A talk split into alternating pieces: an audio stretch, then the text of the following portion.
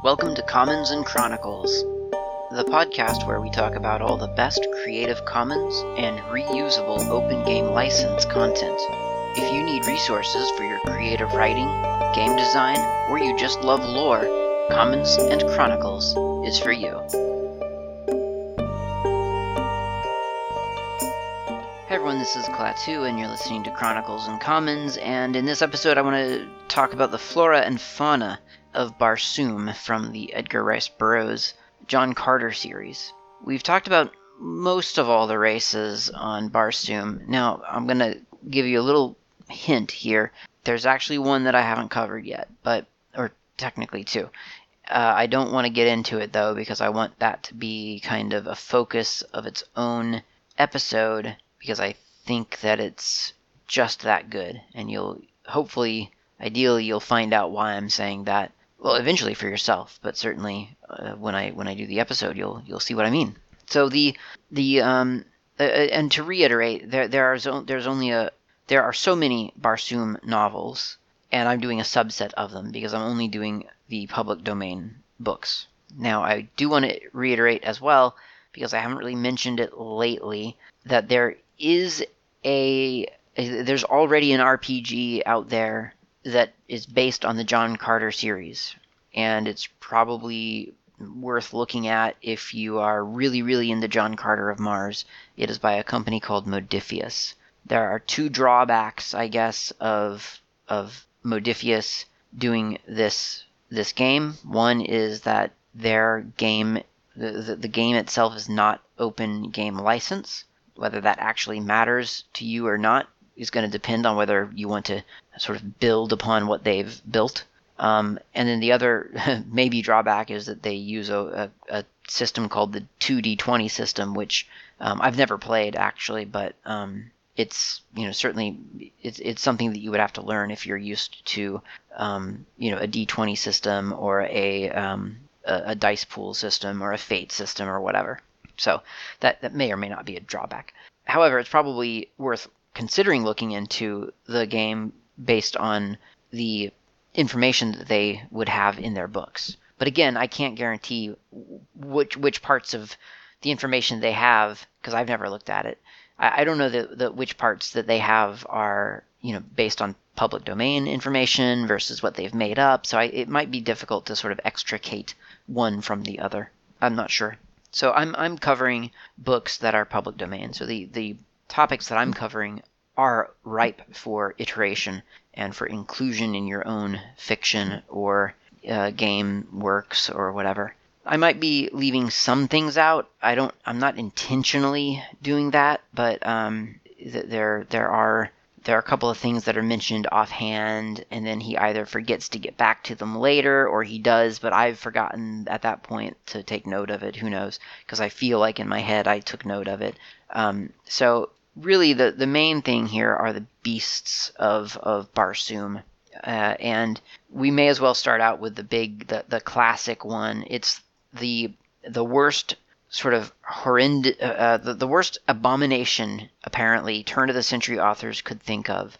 Seemed to be pretty consistently because I've read this in Edgar Rice Burroughs, I've read it in uh, Lovecraft, and I feel like I've read it elsewhere.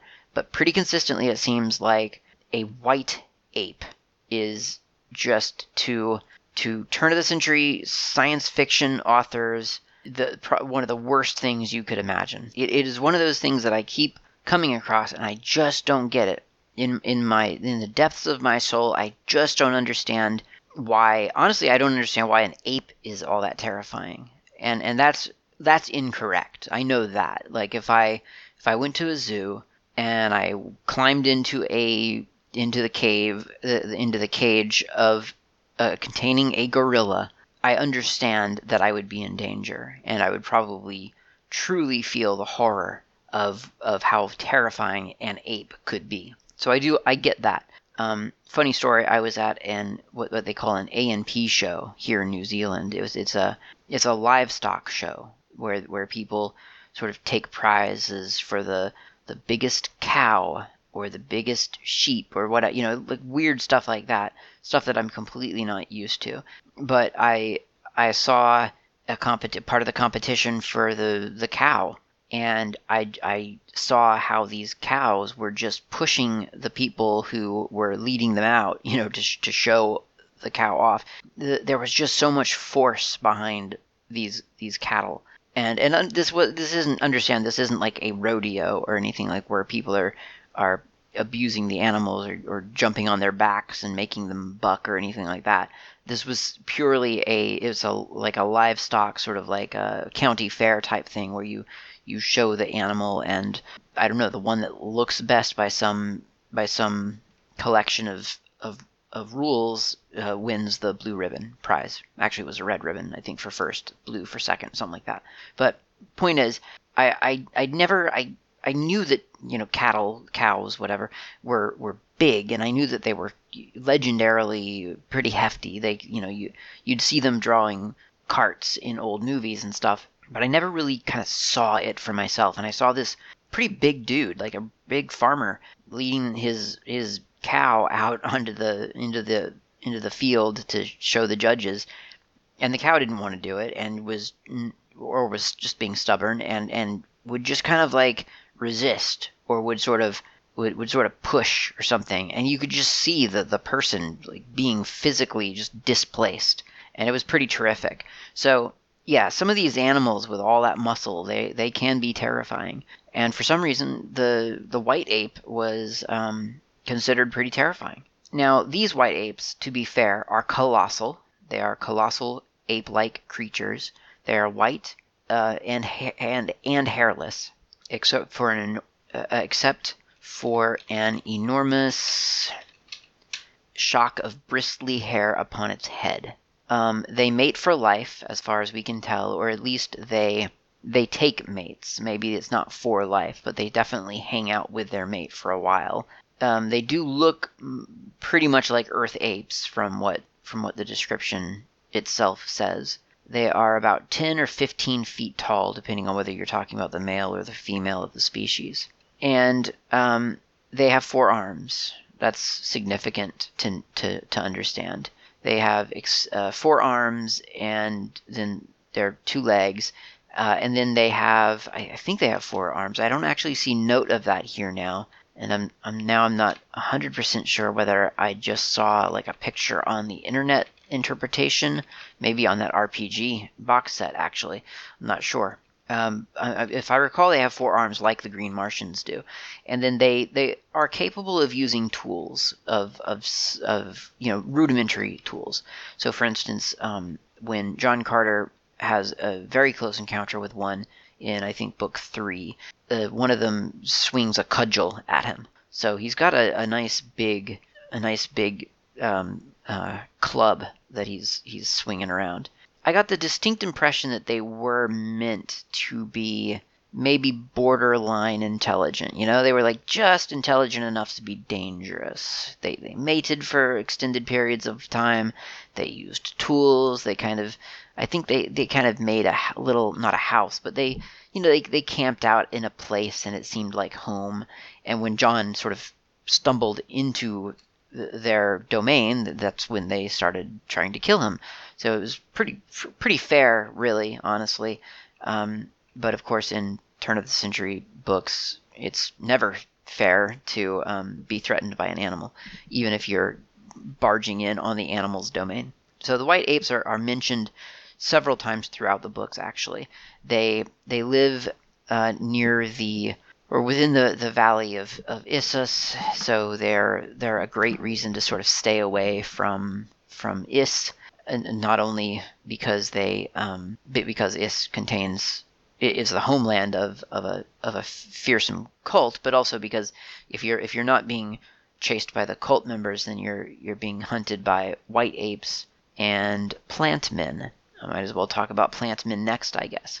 So the plantmen live also in the mysterious Iss, um, toward the silian infested waters of the lost Sea of Korus. So that's where the white white apes also hang out sometimes. Uh, white apes apparently go farther north though, because um, they they are encountered. They, they seem to be encountered in several areas, but but certainly they're they're infamous for hanging out with the plant men um, not, not necessarily. I don't. I didn't get the sense that they were friends with the plant men. It's just that the two dangers were the plant men and the white apes in this lost sea of Korus. The plant men are they they are human-like creatures, except they are made of plants. Um, they are they they have snake-like hair upon their heads, which um, sort of almost serve as antenna.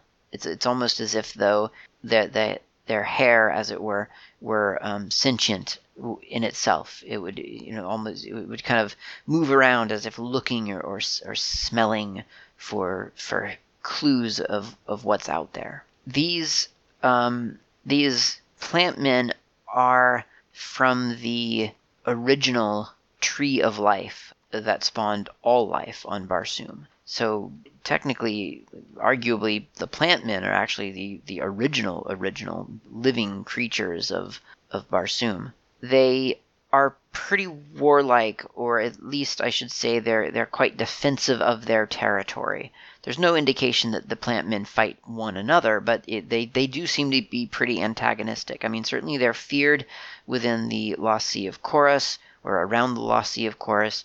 They are they are antagonistic to some of the larger settlements as well.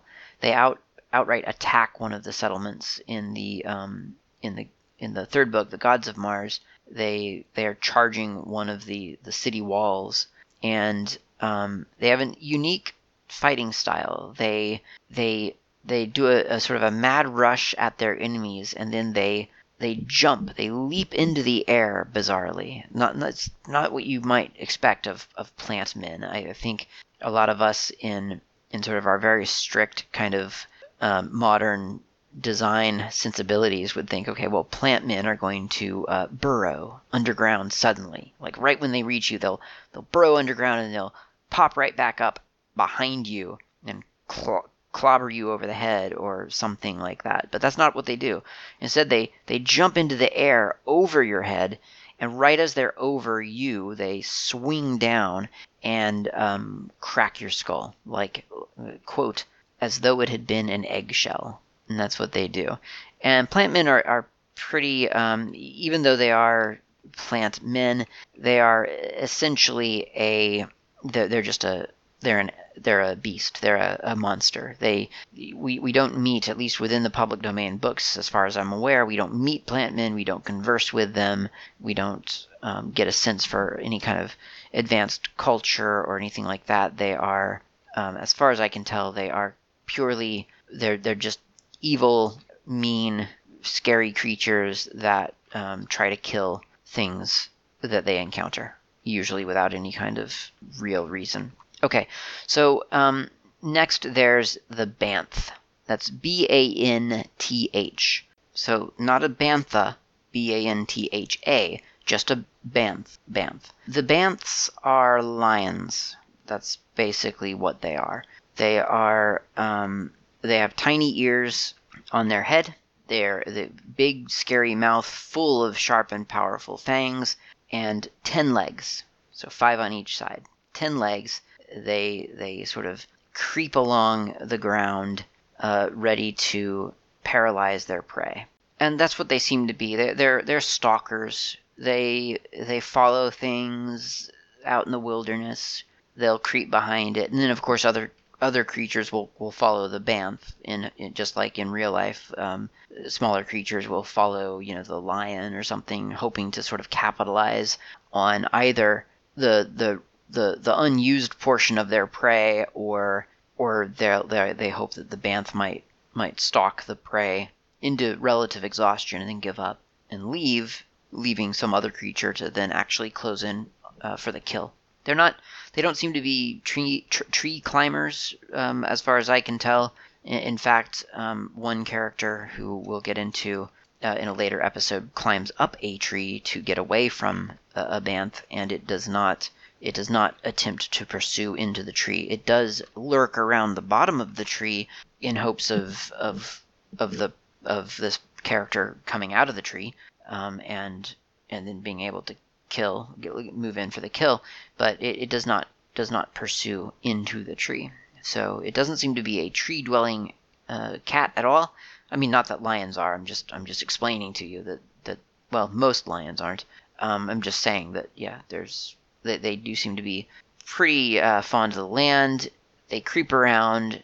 I I generally get the sense that they are very they, they serve sort of the niche in the ecosystem as the, the same as the lion. It's kind of the king of the jungle as far as I can tell. It, it seems to be pretty pretty fearsome. It it has a hideous roar that that awakens the hills themselves. It, it echoes through the whole valley and and and things things respond or they they um, chirp back to you know to warn the banths not to come over there and so on. So it's it has an impact on the, on the local on the local ecosystem. I don't know that they necessarily hang out in packs, but then again, I, I, I got the sense that where one banth was, there were probably several others. So I, I couldn't tell whether that was a that was sort of an expectation, like this is a pack of banths, or whether it's just this is an area where there happen to be banths around, and so we should be careful. So I'm not too sure about sort of their social structure, but they are they're just they're a big dumb hunting animal, uh, and and dumb I, I just mean they're they're not they, they don't have they don't talk and they don't they don't think, but I mean, or they think, but they, they don't have a, a very high intelligence. They're just they're just an animal, in other words. Okay, so next is a um, a calot. A calot is, I think, I want to say it's the first. I believe it might be the first. Might be the second, actually. As the more I say it, the more I think it might be the second beast that we encounter on Barsoom. Um, either way, one of the early ones. It appears in the first book and uh, continues through through several of them. Um, the, the the the famous one is Woola, W O O L A, I believe is his name, and this is the it's really the hound dog that is given to John Carter in the first book and accompanies him as his as his um, well as his dog really. I mean it serves the same purpose as a guard dog or a hound dog on Earth, except it's a calot. It's um, not at all like a dog in terms of of of its of, of its of appearance, but it, it behaves more or less like a dog. So I'll, I'll just read a little bit out of John Carter when we first encounter this calot. Sola motioned me to be seated upon a pile of silks near the center of the room, and, turning, made a peculiar hissing sound, as though signaling to someone in an adjoining room. In response to her call, I obtained my first sight of a new Martian wonder. It waddled in on its ten short legs, and squatted down before the girl like an obedient puppy. The thing was about the size of a Shetland pony, but its head bore a slight resemblance to that of a frog, except that the jaws were equipped with three rows of long, sharp tusks. That's our introduction to Woola. From then on, he is, he is constantly described as either a dog or a puppy or, or some such thing. John Carter even li- uh, likens him to his own dog on Earth, back on Earth. So he is very much the calot is very much a dog, and you'll you'll experience you'll encounter uh, being used more or less as a as an insult uh, to you know to suggest that someone is a calot is to suggest that they're a dog. You know, you, you are a filthy, filthy dog, uh, or a cur. Instead of that, you say you're a calot on on Barsoom. Next up is the Zititar, uh, Zitidar, Z I T I delta A R, Zitidar. The Zitidar, I, I always want to say Zititar, but it's Zitidar. The um, Zitidar is a big, big animal. It's a big mastodon type animal. Heavy draft animals. Um, they pull carts and and and carry hefty loads. That's what they are. That's what they do. Um, because the banth sounds so much like a bantha, I basically default to the banth. Remember, is the little lion. A bantha is the thing in Star Wars that the Sand People ride. So the Zitidar to me is a Star Wars bantha. I mean, let's face it, there's a lot in Star Wars that kind of harkens back to John Carter, and I don't I don't have the evidence to demonstrate that George Lucas was influenced by John Carter, but I know that he was influenced by old sci-fi. I mean, you don't have to be a, a, rocket science to figure that out, but I'm pretty sure that's on record. And so it's um, so it's it's no surprise that some of the terms from John Carter, if not directly like similar, um, you, you could I mean Jed and Jedi, Banth, Bantha. There there are a couple of similarities that I keep noting here and there, but um, if not directly similar, then there's certain uh, there's a certain linguistic sort of tradition is carried on, I think, in Star Wars.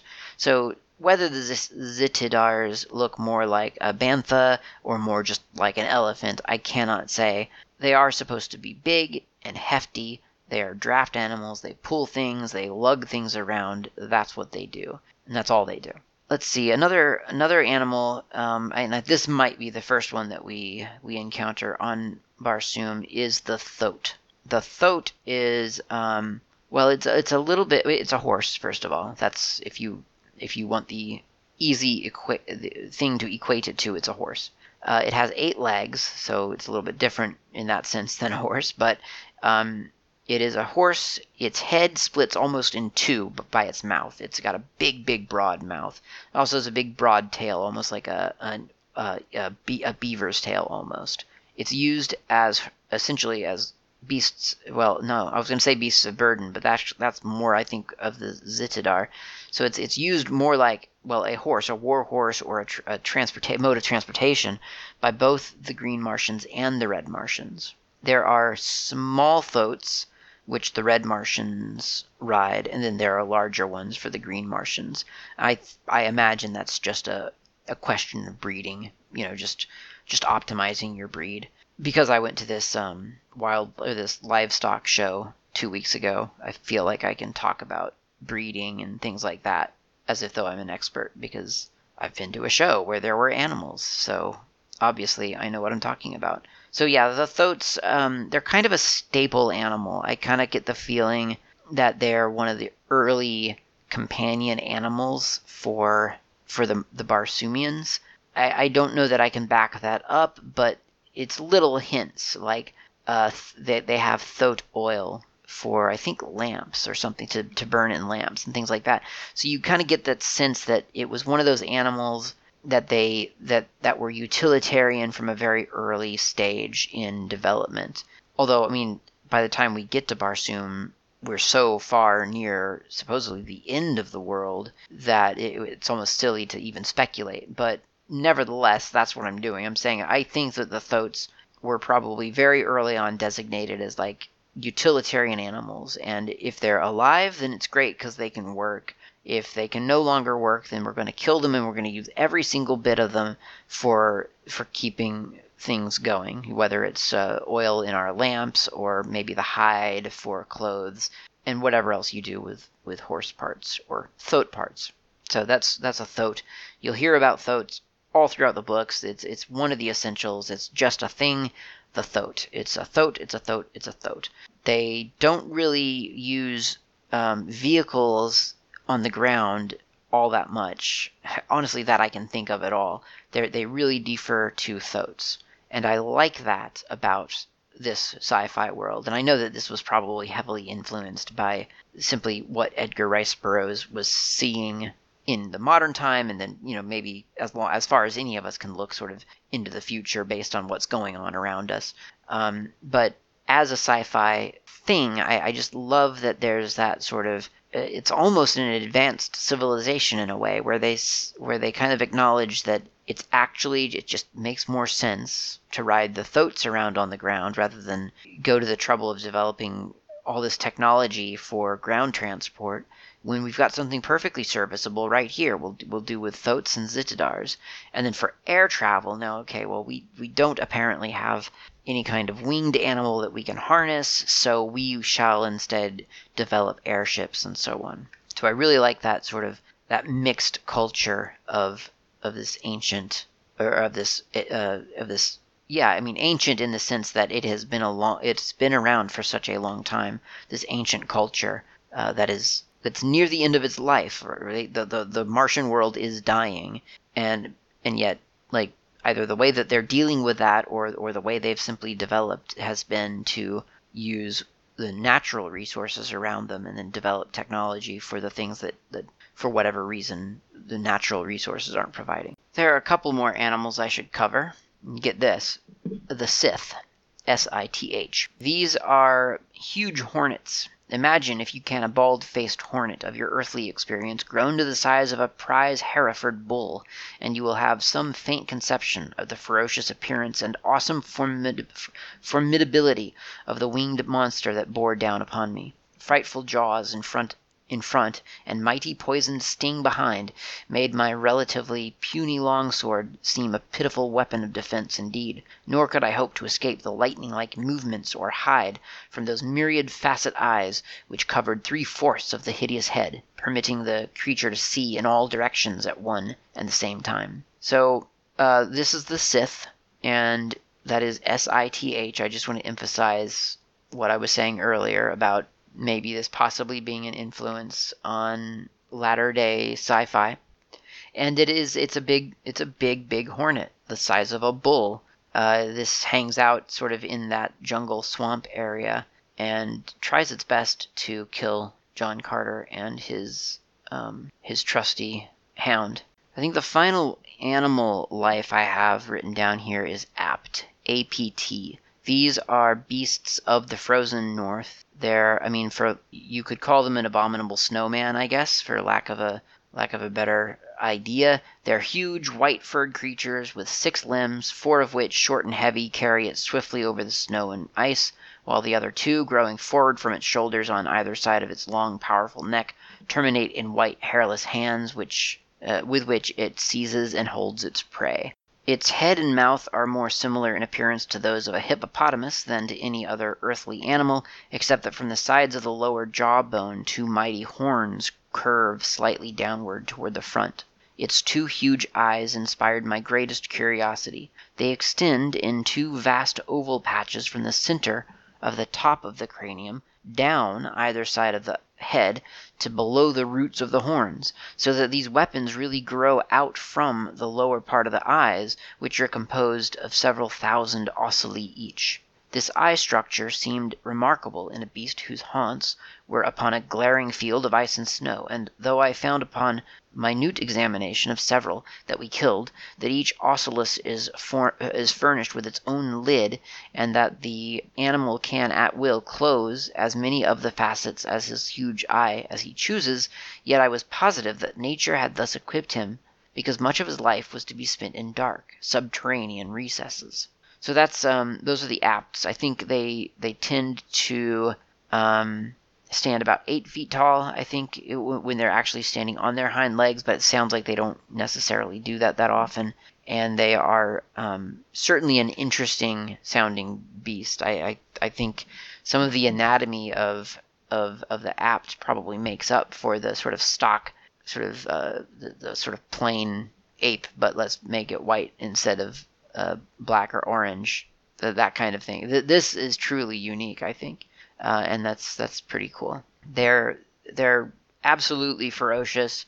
Um, they, I have to say that in in many um, in many cases he, he kind of he talks up the animals more than we actually see the ferocity of them, and that's a, maybe a little bit disappointing. But in terms of pitting it against your own fictional character, whether in um, in a story or in a game, uh, this thing is apparently in, essentially an eternal rage, a, a, perpetual bestial rage is what is is how it is described. Says um, he stood head on, eyeing us as we approached him, for he had fa- he, for we had found it a waste of time to attempt to escape the perpetual bestial rage which seems to possess these demon creatures, who rove the dismal who rove the dismal north, attacking every living thing that comes within the scope of his of their far-seeing eyes. So yeah, it is it's a pretty ferocious creature, and um, as you may have caught on from from previous episodes, I'm kind of a sucker for the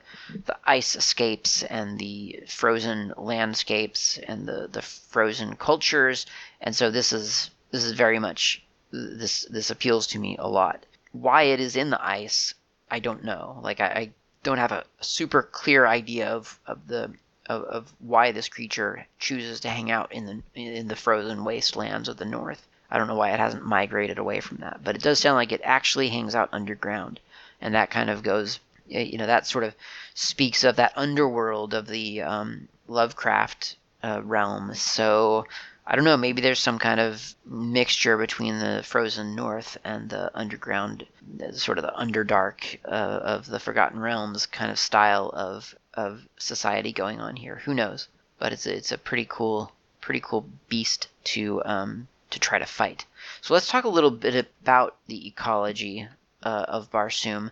We don't have a whole lot of description of how of, of kind of the the landscapes of Barsoom. And I, I, feel like in a weird way that's one of the things that's really, really missing from the books because um, of course in in most modern minds it, Barsoom is just a red desert. I mean we've literally seen pictures now. So it's hard to kind of separate what Edgar Rice Burroughs was thinking when he was writing these versus what we know to be there right now, especially since he does also emphasize that Mars is a dying planet at the time of the book. So at, at the time of the stories.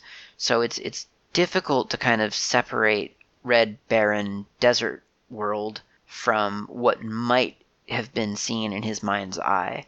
And he doesn't help us along all that much. He doesn't really give us many descriptions of what we're of what we're anticipating or what, of what we should be um, picturing in our head. One one ecosystem that we are privy to is the north. The the very very high north is um, just like our own. It's an Arctic wasteland. It's got um, lots of snow, and yet some creatures, the um, yellow Martians, live up there in the snow, and they they're quite happy there and they're quite isolated because they're surrounded by an Arctic wasteland.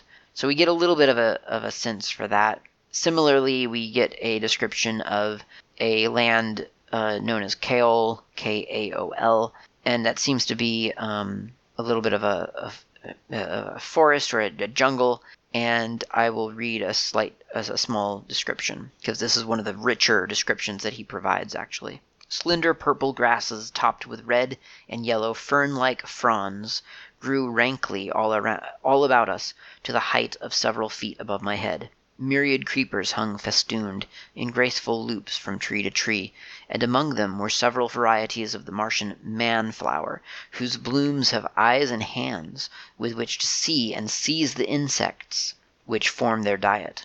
The repulsive calot tree, too, was much in evidence. It is a carnivorous plant of about the bigness of a large sage brush, such as dots our western plains. Each branch ends in a set of strong jaws, which have been known to drag down and devour large and formidable beasts of prey. Both Woola and I had several narrow escapes from these greedy arborous monsters. Occasional areas of firm sod gave us intervals of rest from the arduous labor of traversing this gorgeous twilight swamp, and it was upon one of these that I finally decided to make camp for the night, which my chronometer warned me would soon be upon us.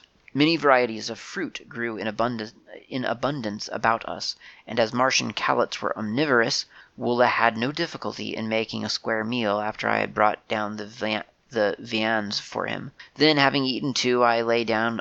Uh, I lay down with my back to that of my faithful hound, and dropped into a deep and dreamless sleep. The forest was shrouded in impenetrable darkness, when a low growl from Woola awakened me. All I, all about us, I could hear the stealthy movement of great padded feet, and now and then the wicked gleam of green eyes upon us.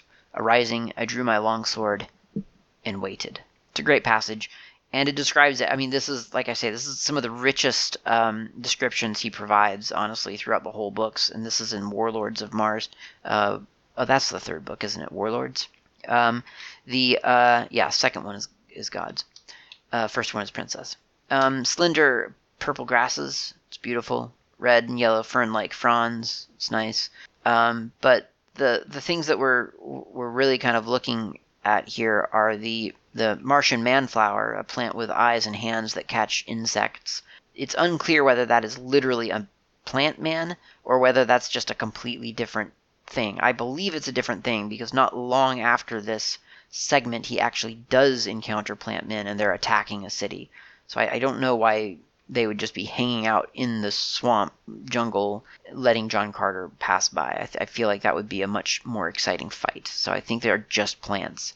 There's also the Calot tree, which bizarrely has the same uh, name as the the the Calots, the the Woola, Woola the Calot, um, is a, a, a, you you hear John Carter describe him as a hound, uh, but then also there's a Calot tree, which uh, is an omnivore uh, is a carnivorous plant of about the bigness and largeness of a sagebrush, uh, and it has strong jaws and tries to eat things. So it's kind of kind of confusing. You you get a, a essentially a, a man flower, which is kind of like saying a plant man, and a calot tree, which is literally already the name of the hound. It is a little bit um, a little bit difficult. It's maybe like Edgar Rice Burroughs just couldn't think of good plants and just thought, well, one could be like a man with eyes and hands, and the other could be like a dog with a big, powerful jaw. Forgetting sort of that he was also describing a man and a dog going through the forest. So I, I feel like that's just a little bit confusing, but if you read it carefully and, and, and look at the intent, it does seem like they're both innocently, just circumstantially plants that, that remind us of a human and a dog, or, or a, a dog like uh, rec- reptile called a calot, and there's no. It's it's just coincidence that that those two things are also other things. Um, and that's fine. That's fine. But then that's so that's the that's sort of the plant life as, as, such as we know on Barsoom. I mean, there are hints here and there of other forms of both beast and plant, but those are the ones that stood out the most.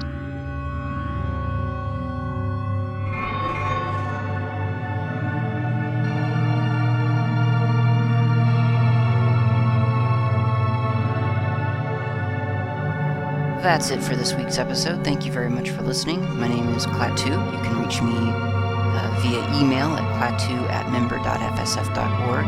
You can also usually catch me in IRC as Not Klaatu. I'm on the Freenode network. Thank you very much for listening, and I'll talk to you next time.